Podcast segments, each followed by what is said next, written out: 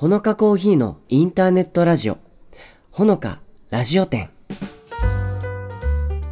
この番組は森の都仙台にコーヒーショップを構えるほのかコーヒーラジオ店、店長ことナオポップとオーナーで焙煎士の高橋周平がお送りします。皆様からのメッセージをもとに一緒にカウンターで話すようなトークを楽しみながらお送りします。どうぞ皆さんも一緒にコーヒーを飲んでいるようなお気持ちでお付き合いくださいね。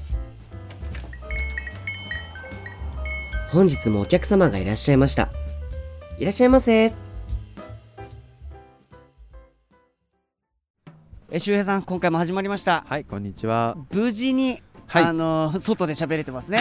いろいろ紆余曲折あるけど。そうありますけど、まあこう、はい。なんだろう、やっぱり新猿川沿いのこのうん。富沢本店、ほのかさんのね、はい。えーこのテラス席でちょっと贅沢に、えーラジオ収録をさせていただいて、まあ、今回で2回目のね、はい。試みになりますけれども、うんうん。まあ、前回に続きですね、えーゲストはこの方が来てくださっております。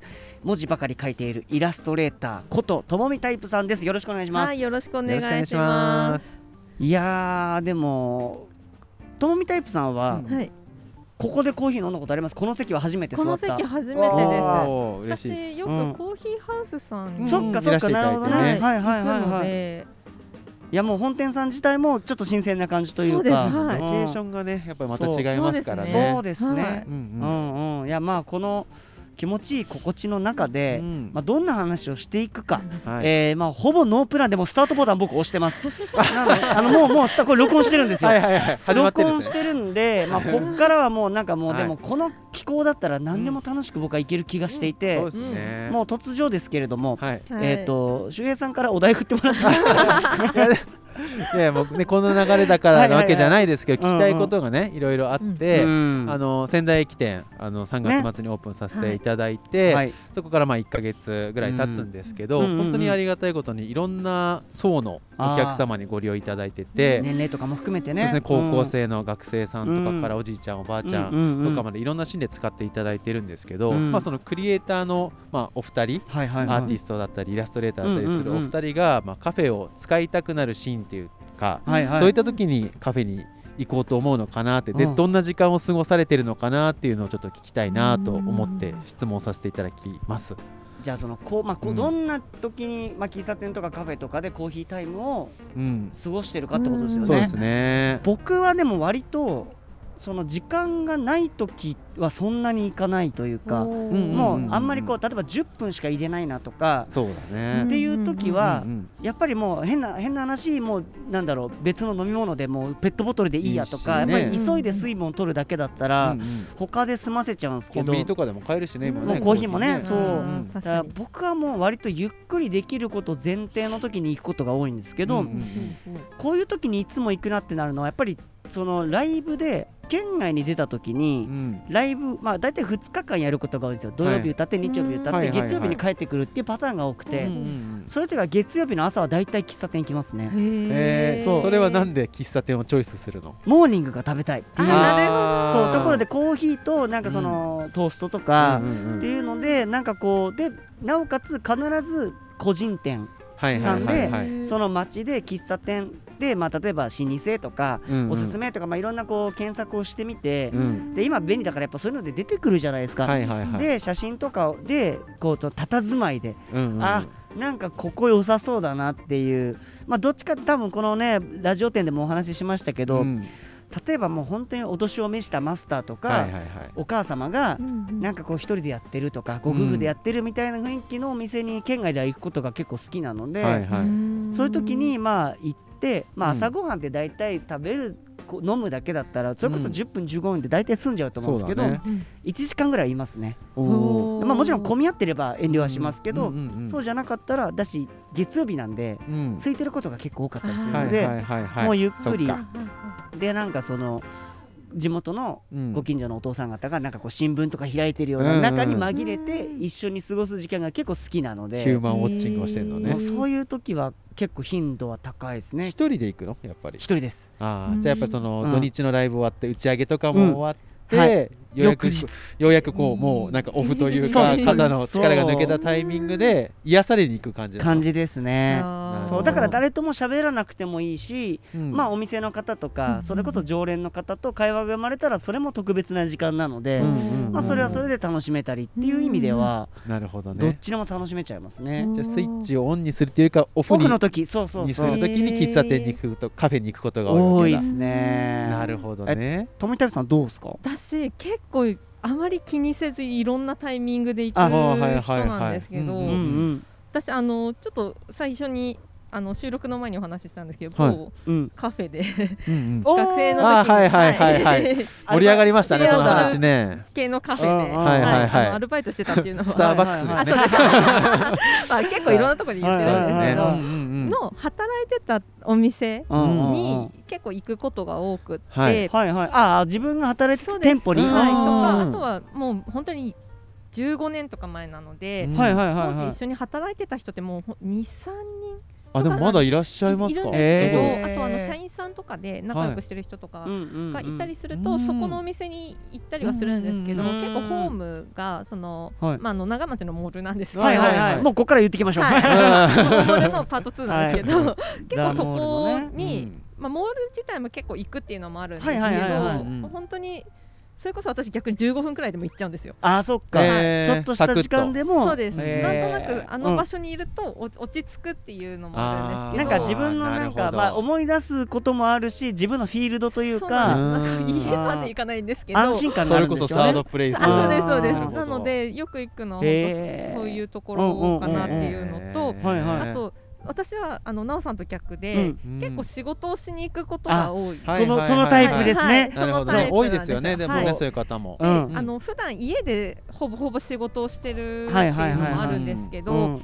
例えばその打ち合わせと打ち合わせの間に時間空いちゃってはいはいはい。どこではい時間潰そうかなってなった時にはいはい。そうするとあじゃあちょっと何か一つかけるなってはいなるとはいはいはいはいどこかそういうカフェに行って、うん。まあ、それこそあの、へー。あまりなんかこう長いできなさそうなところは行かないそういう時は行かないんですけど、ちょっとこう広げても大丈夫そうなところうんでちょこちょこって書いたりして、まあ、30分とか1時間とかい行って、うんもうそのまま次の打ち合わせ行くとかっていう感じで、なるほど。あえて仕事にしに行くっていうよりは、うん出かけたついでで、間に時間が空きそうだなっていう時にめちゃくちゃ行きます。へえ、そっか、まあカフェでうん。お仕事されてる方、うん。はい。勉強してる子たちとか、結構いると思うんですよ。多いでイメージ的には、まあ学生さんだったらいろいろこうテキスト書いてたりとか、うんあとはでも今タブレットとかパソコンで何かやられてる方が多いと思うんですけど、うん今トーミタイプさんが言ってたそのじゃあちょっと時間空いたら書いてみようかなっていう、うん。フォントを書くときっていうのは、はあれ手書きで最初作るんですか？それともその、うん。なペンタブとかでパソコンとかパタブレットなのか？なんかどっちもあるんですけうんど、うんうん。やっぱり最初一回スケッチブックみたいなのに直筆だ。書いて、えで例えば、なうん。んなんて言ったらいいのかな、うん。データで作るようなうん。納品するような時は、うん。そっから始めて iPad で完結させるんですけど、一回そのイメージそれこそあの仙台駅店の,、あうん。のイメージ図を作る時とかに、うんデータで作りたい、うん。あのイメージをはめ込みたい時とかもあるので、うん最終的には手書きでやるんですけどあ一回データにして逆パターンだ。そうです、はめ込んでみたりでうん最終的にまた手書きに戻るとか。そうなんだ。なんかちょっとアナログとデジタルを行ったり来たりしてるような作作り方をするので、そっかそれこそその作業をしてて、はい、あんまりでもそそのなんだろう文字のイラストレーターもあんまり見たことない聞いたことないよねって話が出たのと一緒で、はい、カフェでトモイタイプさんがうんフォント書いてたら僕だったら声かけちゃうと思う。他人だとしても。それ何やってるんですか？みたいな。上手ですね。そうそう。ねえ。それは何をやられてるんですか、うん。それ声かけられたことないですか？あります。あるぜああるんすか？絶対あると思う。絶対あありますあります。そうなんか隣のあのおば様とかに、はいはいはい。それは何を書いてるんですか？みたいな。そうですよね。一回声かけられたことはやっぱりありありますね。ねそうだから文字書いてればお勉強とかお仕事なのかなって思うし、うんうん。絵を描いてれば、あうんお絵あのお絵描き好きなんだなというか絵描きさんなんだなうん。みたいな結構ストレートなインスピレーション見てる方も。だけどフォントその文字だけど、うん。おしゃれなものを書いてるってなると、これは何だろうって気になる人は絶対出てくると思うんですよね。結構視線感じること多いですね。あの席が近かったりなんか独特広げる方も使ってるツールもね。大体パソコンかね教科書かのノートかっていう感じのところで、なるほどね、えーなんかその、えー。カフェだとうん。ちょっとざわ、少しざわざわしてる音が鳴ってると思うんですよ、食器の音とかも含めて、その方がなんかこうかえって集中できるっていうのは結構言われてたりするんですけど、うんお二人の中でやっぱこうカフェの空間の方がちょっと仕事がはかどるとか、カフェの中でこういったアイデア浮かんだみたいなそんなことあります、まあ、僕はなんかやっぱりあの僕の曲でもうそれこそコーヒーハウスさんで作った歌があるのであのでもまあコーヒーをきっかけに、うん。まあ仲良くなったカップルが最終的に別れる曲なんですけど。まあそれはだから僕の場合はその仕事がはかどるかどうかってよりかは、それこそもともとはカフェとか喫茶店ってゆっくりしたい時に行くのが元ではあるんですけど、うんうんその時に見えるそのやっぱ人間観察のはい部分で、はいはいあこういう人たちの生活があるんだなとか、やっぱりうんうん会話がちょっと聞こえてしまったりとかした時に、うんうんうんあうん。こういうことでこの子たち悩んでるんだなとうか、んうんうん。そういうなんかインプットにはなるはいはいはい。場所ですよね、やっぱ素り。材集めといそううかね。そうそう、うんう。そういう意味ではすごい楽しい場所ですやっぱり。なるほどなるほどうん。嬉しいなうん。富田さんどうですか？やっぱ仕事のはかどり具合は。私はあのー結構耳で拾うあの同じ感じで耳で拾うというか。あの喋ってることとかをワードにすることもあります。し、あはいはいそっかはいそっか。はいはいはいはい。あとはあのーそれこそカフェとか行ってうん。可愛、い家具とかコーヒーカップとかあーはいあったりすると、ちょっと模写してみたりとかえして、でなんかあのー形そのままあの書くわけじゃないんですけど、はいはい。ちょっとこうピクトグラムというかなんていうんですかね、うんあのはいしっかりとした絵っていうよりは、はいはいはい。ちょっとしたイラストに使うときにはいはいはい。のアイディア探しはいする時もありますし、あと私あの結構そういう壁に描いたりとか、うんうんうん。あとライブペインティングする人って、はいはいはいはい。皆さん結構がっつりヘッドフォンして結構見かけるかも。そうなんですよ、うん。結構皆さんそうなんがっつりあの、はいはい。遮断して書くことが多いんですよ。あーは私はもう全く逆だ。逆で、うんうんもう書いてる時とかこういうこう風のざわつきとかも好きだし、うん。あとなんかその街中とかで書いてる時に、うん。結構ガチャガチャうん BGM 流れてたりするじゃないですか、はいああはいい。うはいのとかも全然気にしないで、あー。それを楽しみながら書くタイプ、えー。なので。じゃあいいですね生ものでそこをどんどん吸収していくんだ。なのでカフェとかでざわついてるカフェって言ったらなんか変ですけど、うんうんうんうん結構ううるさいって言ったら生そうですね、というかねとかそそういうとこを全然気にしないでうんうんうん。書けるので、えー逆にそういうところの方がはかどるっていうのもあるんですけど、うんうんうん。なんかその方が私は楽しく、うんうん。あーまあ予想予想だにしないことが起きるからそうですよね。ねそういう感じの方が好きなのなるほどね。はい。ともみタイプさんにお願いしたいっていうかたまにやってほしくて、うん。あの絶対カフェのスタッフ喜ぶなって思うのが、うんうんうん。なんか紙で置いてあるものがあったら、はいはいはい。それなんか「サンキュー」とかって書いて うんうんうんうん。置いといてもらうとめちゃめちゃ多分みんなファンになるな、で、ね今度やります。すぐ額買いに行きます。そうそう。なんか置き手紙のようになんかそういうちょっとあるとめちゃめちゃ嬉しいですよね。嬉しいですよね。なんかスターバックスそれこそスターバックスさんでスリーブとかになんかこう「ねいってらっしゃい」とか「スタッフさんがね。サンキュー」とかって書いてくれたやつの逆バージョンをやってもらおうと客さん側からのね。みんな大好きになる。いやあれー昔書いちゃダメだったんですよ。あそうなんだ。えー、どまあこから OK になわったんだろう。かんないですけど、なんか急に良くなってって私たちが働いてた時は、うん私は書きたかったんですよ。そういうの。あーそうですよね。かけるしね。めちゃくちゃ得意書そう。きたかったですけどダメだったけど、うんなんか今えー書いていいってなったからなんか逆にそういうコミュニケーションが生まれるから、うん。すごいまあ私は楽しくていいなって思ってるんですけどね。そっえー。かそっか。逆パターンはじゃあちょっと今度から。やってみてくだねさい、ちょっとずつやっていみんなキきます。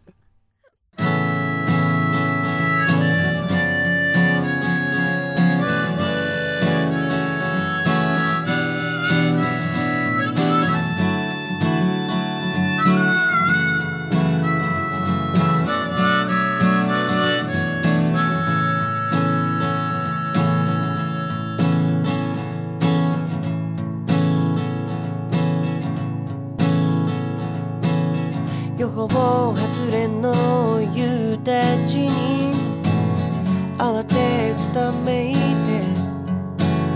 ベランダから取り込んだ。洗濯物見上げれば。だらしなく伸びた T シャツと穴の開いた靴下。エアコンのリモコンはあれから壊れたまま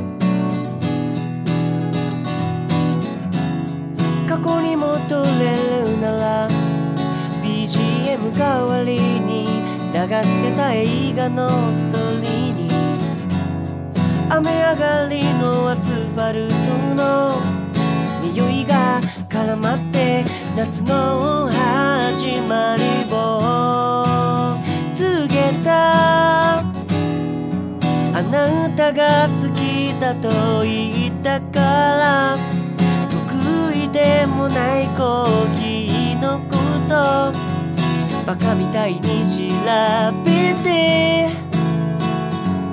やけに詳しくなってしまったよ。らかった部屋には似合わない。ドリップポット握りしめて。いつ遊びに来てもいいように。渦巻くコーヒーに。君を映してた。グルメサイトには載ってない。喫茶店を探そう。思いついた後日は。いやこのテラス席収録、はい。もうめちゃくちゃ気持ちよくて今多分目の前は多分中学生なのかな。こんにちは。こんにちは。こんにちは。かわいい。この辺を歩いてる中学生っていうのは何富中になるんですか？富中生ですね。富中生なんだねいやだからちょうどこう今収録の時間が、まあ、夕方前くらいで、うんあの下校時間になってきて、結構その同じ運動着っていうんですかね、うん。運動着っていうの今もう。じゃジャージかな。ジャスって言わないですジよね。ャス。宮城県民はジャスね。いやーあの子たちがちょこちょこちょこちょこ歩いて何やってんだろうなみたいな顔でねこう見ててくれる子たちも今見えてますけそうどですねなんかやっぱりその登下校ですらなんかこの時期って楽しそうに見えてしまう大人の勝手な目線ですけど、っていうぐらいなんかこうやっぱり心地的にも出かけたくなる気持ちになる気温だったり気候だったり、でご時世的にもねちょっとこの県外はやめとこうかなとか、人が集まるところはなるべくってやっぱ時期が長かったじゃないですか。で。そこからやっぱりどんどんなんかいろんなものが緩和されていって、まあ、うんもちろん気をつけながら、なんか楽しんでもいいのかもねっていう風な気持ちにどんどんこう向きやすくなってきてると思うんですよ。うんそうですよね。でそのうん。中で前も今海外旅行前したよねみたいなん。海外旅したみたいなはいはいはいねしげさんもタイタイに行ってうんはいはい。あのお腹壊した。ちょっとお腹壊した話をしてましたけど。ひどい まあここからもうそれこそ海外とかもそうですよね。行きやすくなってくるんじゃないかなと思うのでうん。改めてやっぱり我慢していた時期だからこそ行ってみたいと思ってた場所とう。うんん実際リアルに行けそうじゃないってなってきたこの時期でもしかしたら気持ちも変わってるかもしれないので、うん。なんか行きたい場所とかそれは別に近所でもいいんですよ。なんか今までちょっと行ってなかったけど、ここ行きたいなところってみんなあるのかなと思って、はいはいはい。まあなんなら中学生まだ通ったらちょっとインタビューしたいぐらいの 気持ちなんですけど。たいとこね。そうどうこの夏休みとかゴールデンウィークどうするのみたいな、どうしたのみたいな話をやっぱ聞きたいぐらいですけど、うんうん。なんか周平さんあります？どっか行きたい場所、行きたい場所ね。うん、いやまあ今度実はあのディズニーランドね お子供連れて前も言ってまましたね、はい行くんですけどまあちょうどこの配信の頃にはもう行って帰ってきてる頃。ああなるほ子ど供がちょうど3歳ではい。今あのディズニープリンセスにドハマりしてうわーなるほど。おりますのでちょうど行って帰ってきた頃にはねくたくたにそうなって。でしょうね。そう多分そうですね。ボロボロくたくたになってるとは思いますけども。お仕事の時以外は今横たわってそうですよそうですね。ね喜ぶ顔を見るのは楽しみですけどでもうん。個人的に行きたいのはうんなんか前も前の配信でも言いましたけどうん。ちょっとサウナにあ行きたいなって言そうだってそうだ。てうん。ちょっとあの県外とかにあるちょっと湖のほとりとかにあるようなサウナとかに行ってみたいなと思って。あ映えサウナですねもうねそうそうそれこそうんうん。なんか宮城県って湖がないんでうんあの県外にしかそういうところないみたいなんですけどはいはいはい。田沢湖とかうんうんあとは十和田湖とかそれこそ福島だと猪苗代湖のそうですね。ほとりにも必ずサウナがあるみたいなのでどれか1個ぐらい行ってなんかこう整いにいいですね。行きたいななんて思ってますね。そ。の施設的な良さだけじゃなくてロケーションとかね。特別感も踏まえてうん。楽しめるし、そのサウナから出た後そうも湖水浴になるよね。そうですよね。水風呂がね。うんうんうんいやーなるほど。それはでもちょっと惹かれますね。ね行ってみたいなーっていうところですね。えともみたいさんはサウナ行く派ですか？私全然行かないです。サウナあれなんか前も別のところでこの話したかな、あんえー。あんまり得意じゃないみたいな話してましたよ。ねあ得意じゃあーないです。暑いのが。のぼせちゃうみたいなねそうです、でもはい最近ここ最近ホットヨガに通ってて、うん。あであれも大変そうですけどうんねうん暑いのにはちょっとだ慣れてきた。耐性はついたんですけど、でもまた違う暑さじゃないですか確実に、ね。ちょっとこう踏み出す勇気はまだ必要ですよね。はい。あれでも簡単な話口にた濡れタオル当てとけば全然辛さ。あ全然違いますから。サウナの中でね。もう3分の1ぐらいですよ辛さ。えー。でもちゃんと汗をかくんうんでうんうんうん。何の知識だって。今スーパー銭湯で働いてるわけじゃないですよね。好きすぎてやばいですね。なるほどねまあご近所ではねサウナ楽しんでるって話がありましたけどうんまあちょっと外に出てというかねうんちょっとこう特別なスポットでのサウナを楽しみたいと。そうですね。ね僕はもう単純に海外にやっぱ行きたいのあで。ねずっと前からね台湾行きたいってね。台湾韓国。台湾行きたい、台湾韓国あとはまあそれこそタイとかフィリピンとかまあそのうんうん。うんアジア圏東南アジア圏うんうんからでもなんだろうやっぱり今までってその高校生の時に行ったアメリカ1回しか海外経験がなくてまあそれ修学旅行だから自由度は低かったのでそうだね。そういう意味で今はまあ自由におと一人の大人として出かけられるから、うんうん。でありがたいことにその知り合いがやっぱりこう、うん。このねこう年齢を重ねていく中で増えたっていうのもあって、うん増えたっていうかこの間は増やしたじなんかなんだろう事実があるんですけどうん。飲み屋さんで はい国分町で飲んでたんです。はい。はいはい。でカウンターで友達と2人で飲んでたら、うん。1人で入ってきた男性がいてはい。で明らかに僕らよりも若かったんですね、はいはい。20代だなってすぐ分かって、うん。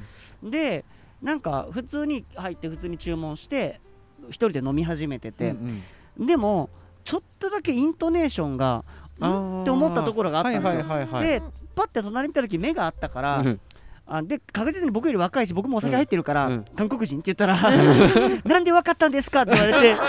でなんかでもすごくいい子で、うん。そのあそっか僕真ん中分けだし全身白いからですかみたいな。あの真っ白だったの。白いスニーカーに白いパンツに白いあなんだろうセーター着て白いコート着て真ん中分けだったんですよ。それは韓国人っていうことになる。そうでもなんかいろんな話そっから話始まって喋ってたら韓国人の若者の多くはうん。モノクロなんですって。全身白か全身黒。へー。あでもそのイメージありますね。なんか全身黒のイメージすごく多いらしくて。はいはいだからまあご自身でもそういった認識があって。でまあいろいろ話を聞いてたらでも日本語めちゃくちゃ普通にこうやって喋れるんですよ。すごいね。だからすごい。すごいね上手だねって言ったら、うんお仕事でこっちに来てるんだけあどー。その中学生の時に宇多田ヒカルさんに衝撃を受けて、日本に行きたいみたいな日本に関わりたいっていう気持ちから勉強してうん。日本の企業に就職してうん。韓国支店で勤めてるで今出張出張で日本に来てるんですと。もうペラペラででもじゃあ家はどこなのって言ったら、ソウルから20分ぐらいのところに住んでるよと、うん。うんうんうんうんよしガイドゲットしたと思って もうその場で LINE 交換しました。あなるほど。そう。そうやって増やしてるのね。そう。だからもう僕あっちに行ったらと寝泊まりするところと ガイドはもう通訳兼捕まえたすごからいすごい。これはもう今年来年には必ず韓国に歌いに行こうかなと思ってるのおで、まあ、それはやっぱりこっから先の未来の中で一個ちょっと大きい目標ですね。すごい。つながろうと思えばどうとでもつながれるんだねともいたちさんあります？どっか行きたいとか。私は海外よりはうん。ちょっと国内うんで行きたいところがあって、でちょっと他の番組というかあのうん自分でもラジオやってるねそうですよああね。そうですよね。うん。一回ちょっとそういう話になったことがあるんですけど、あの私フリーランスになったのがコロナ禍真っ最中で、あなるほどはい。なるほど。そのなんかりょもう身軽じゃないですか、いつでもどこでも行けちゃうんです自分で決めれちゃうっていうね。でもなんかそのコロナがあって、まあ、そういう状況じゃないっていうのが続いてたんですけど、あの私新卒で入った会社がうん。全国勤務の会社なんですね。はい。はいはいはいあはの研修が東京であって、うんうんでそこで仲良くなった友達がいるんい。ですね。ああ同期的なね感じでね。なはいはいはい。まあ、みんなもその会社辞めてるんですよ、はいはいはい全員。はいうんうん。全員辞めてるんです全員辞めてるんですね。全員3年以内で辞めてる。ん逆にその会社が気になりますけど。まあそう新なんだ。新卒の同期って結構特別ですからね。であの、まあ、仙台に、うんうんあの仙台に住んでる友達もいたんですけど、うんはいはいはい。もう結構ほんと全国バラバラうんうんのところの人たちと仲良くうんうんうんなって、でその中でこう67人くらいで仲いいグループができたんですよ。はいはいはいでその時の友達とこの、うん。いつだろう？12年くらい前に、うん。まあ、オンライン飲み会みあたいなのを。久しぶりにこう、私がコンスタントに連絡取ってる友達がそれぞれこう、あ連絡。横に横のつながりみたいな感じで連絡を取ってうんうん。でまあ、宮城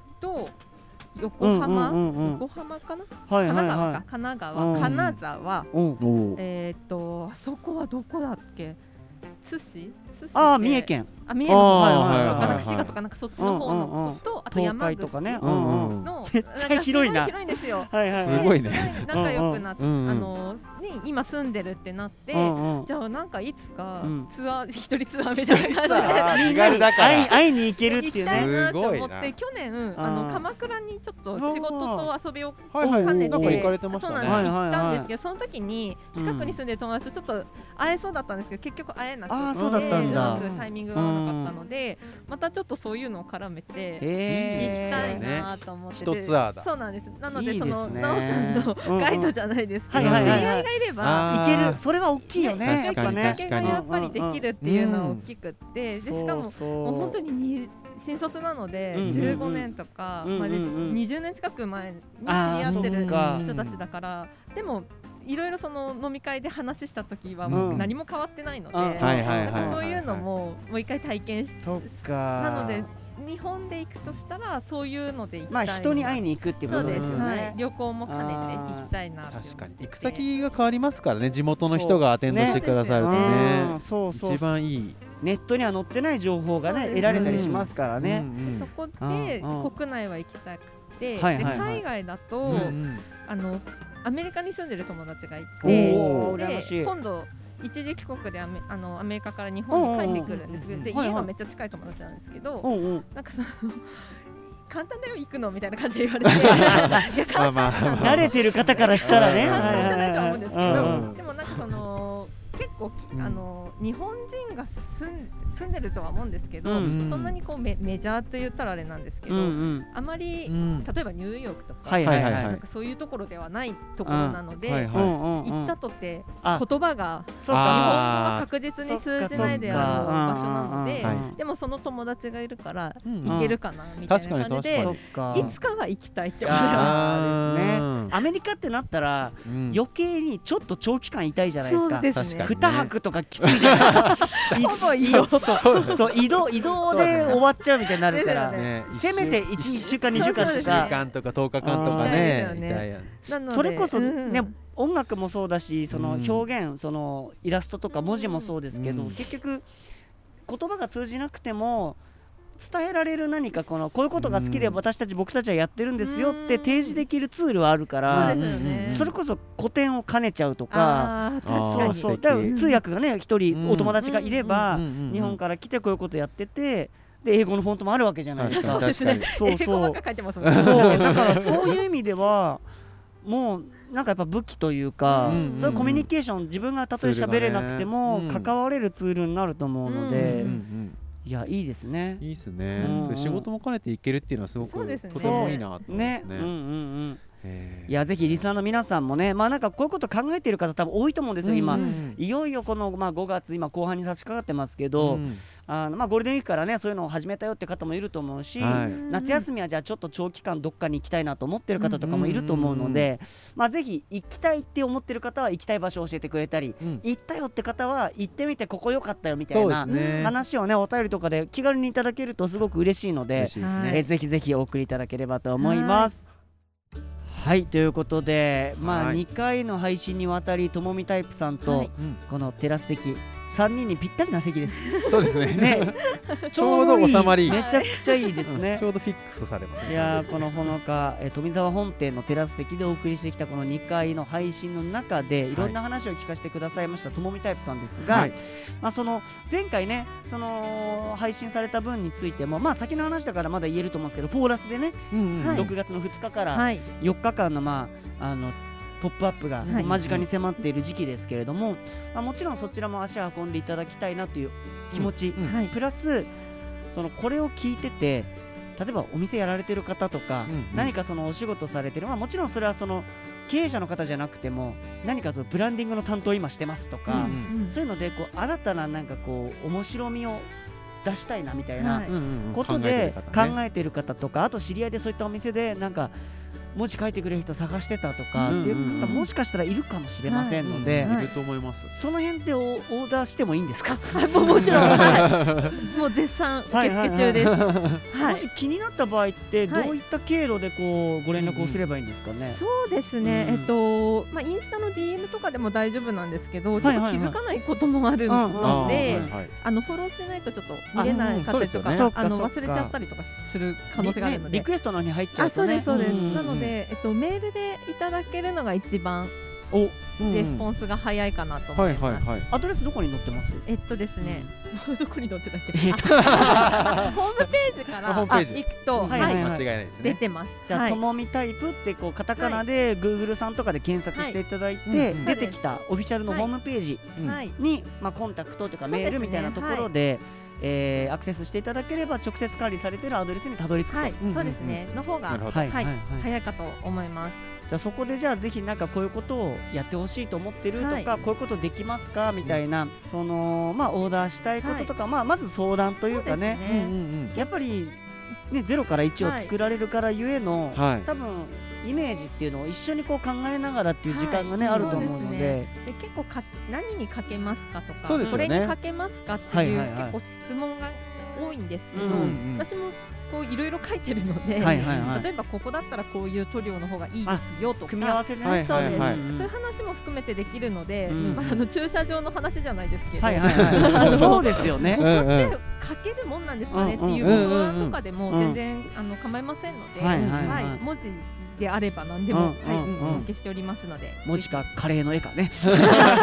ねカレーね実はあとあれですよ。うちもうんコーヒーのテイクアウトのカップにイラストを、はいそうなんです。書いていただいたりとかもしてるのではい。そういうねものにはい。こうデザインを起こして書いていただくっていうこともされてますので、ぜひぜひなんかそちらも携わってくださってるからの味わいをですね、はい。リスナーの皆さん、まあ、ほのかコーヒーさん自体もね、まだ実は行ったことがないって方ももしかしたらこうリスナーさんでいるかもしれないので、はい。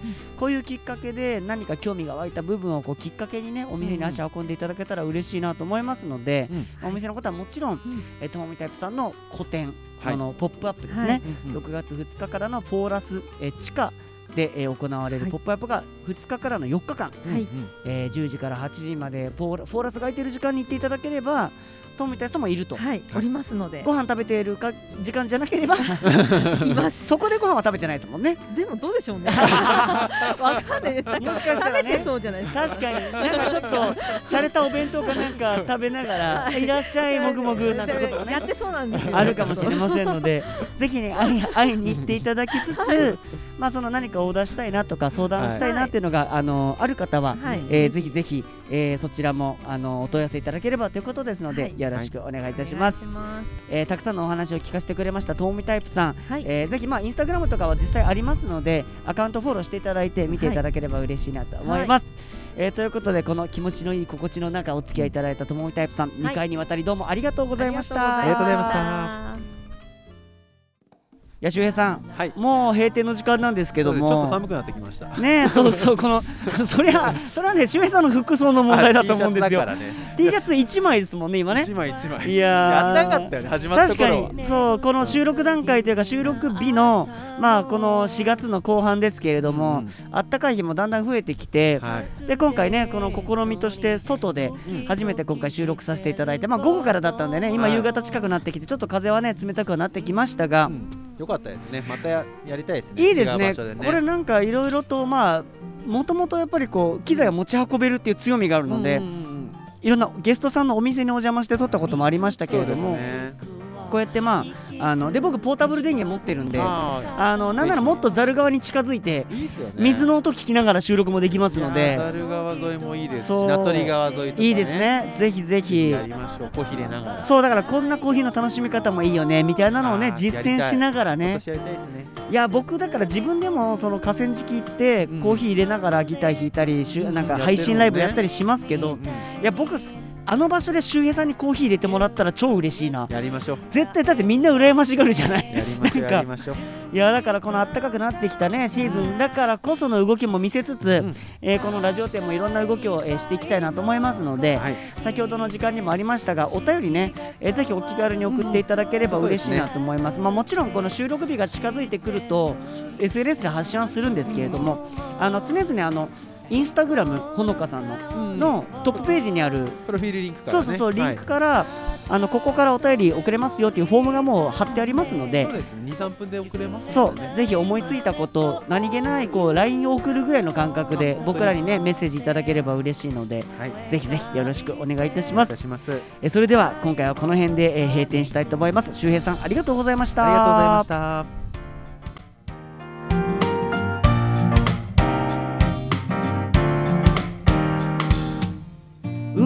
渡った。街で生まれたコーヒービーンズ。まばたきもままならない。絶妙な焼き加減。